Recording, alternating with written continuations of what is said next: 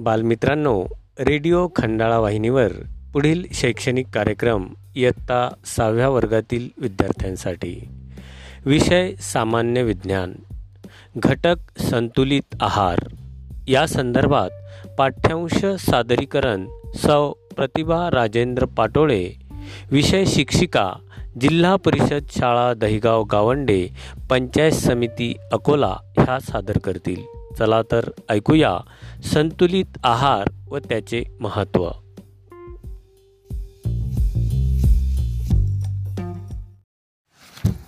नमस्कार विद्यार्थी मित्रांनो आपण आता संतुलित आहार याविषयी जाणून घेणार आहोत. आपण दिवसभरात जे अन्नपदार्थ खातो त्यांना एकत्रितपणे आहार म्हणतात. सर्व पोषक तत्वांचा पुरेशा प्रमाणात समावेश करणाऱ्या आहाराला संतुलित आहार म्हणतात. निरोगी आणि धडधाकड शरीरासाठी सर्व पोषक तत्वांचा योग्य त्या प्रमाणात आपल्या रोजच्या आहारात समावेश असणे गरजेचे असते.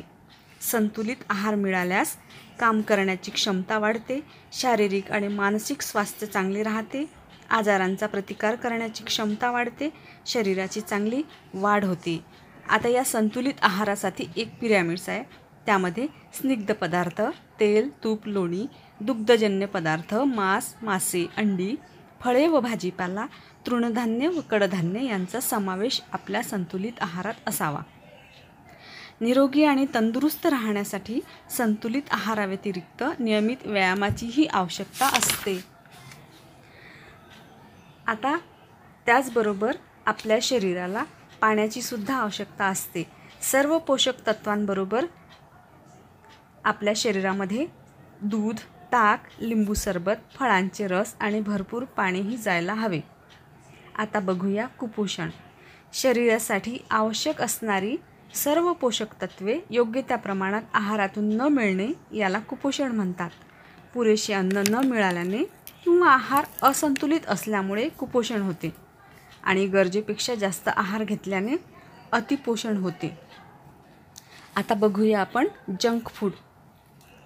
Chocolates noodles burger pizza chips तयार शीतपेय आकर्षक वेष्टनातील अन्नपदार्थ तसेच बाजारामधील तळलेले अन्नपदार्थ जसे वडा भजी यासारखे पदार्थ चवीला खूप स्वादिष्ट लागतात. पण या पदार्थामधून आपल्याला केवळ ऊर्जा मिळते आपली भूक भागते पण इतर पोषक तत्वे मिळत नाहीत.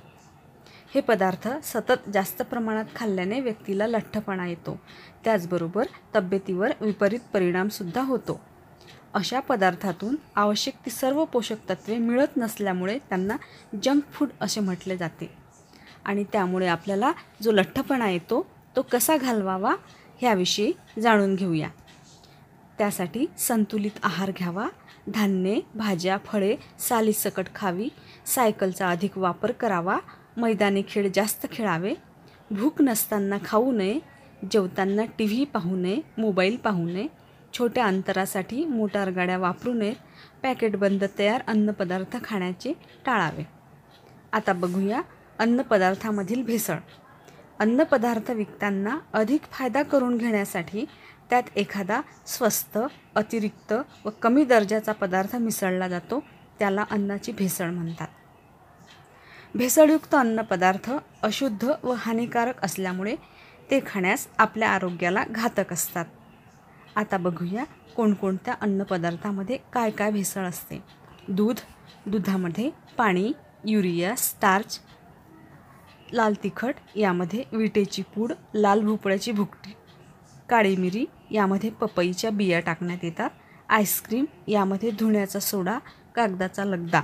तसेच तांदूळ यामध्ये बारीक पांढरे खडे टाकल्या जातात. शेंगदाणा यामध्ये लालसर गारगुट्या आणि खडे टाकण्यात येतात.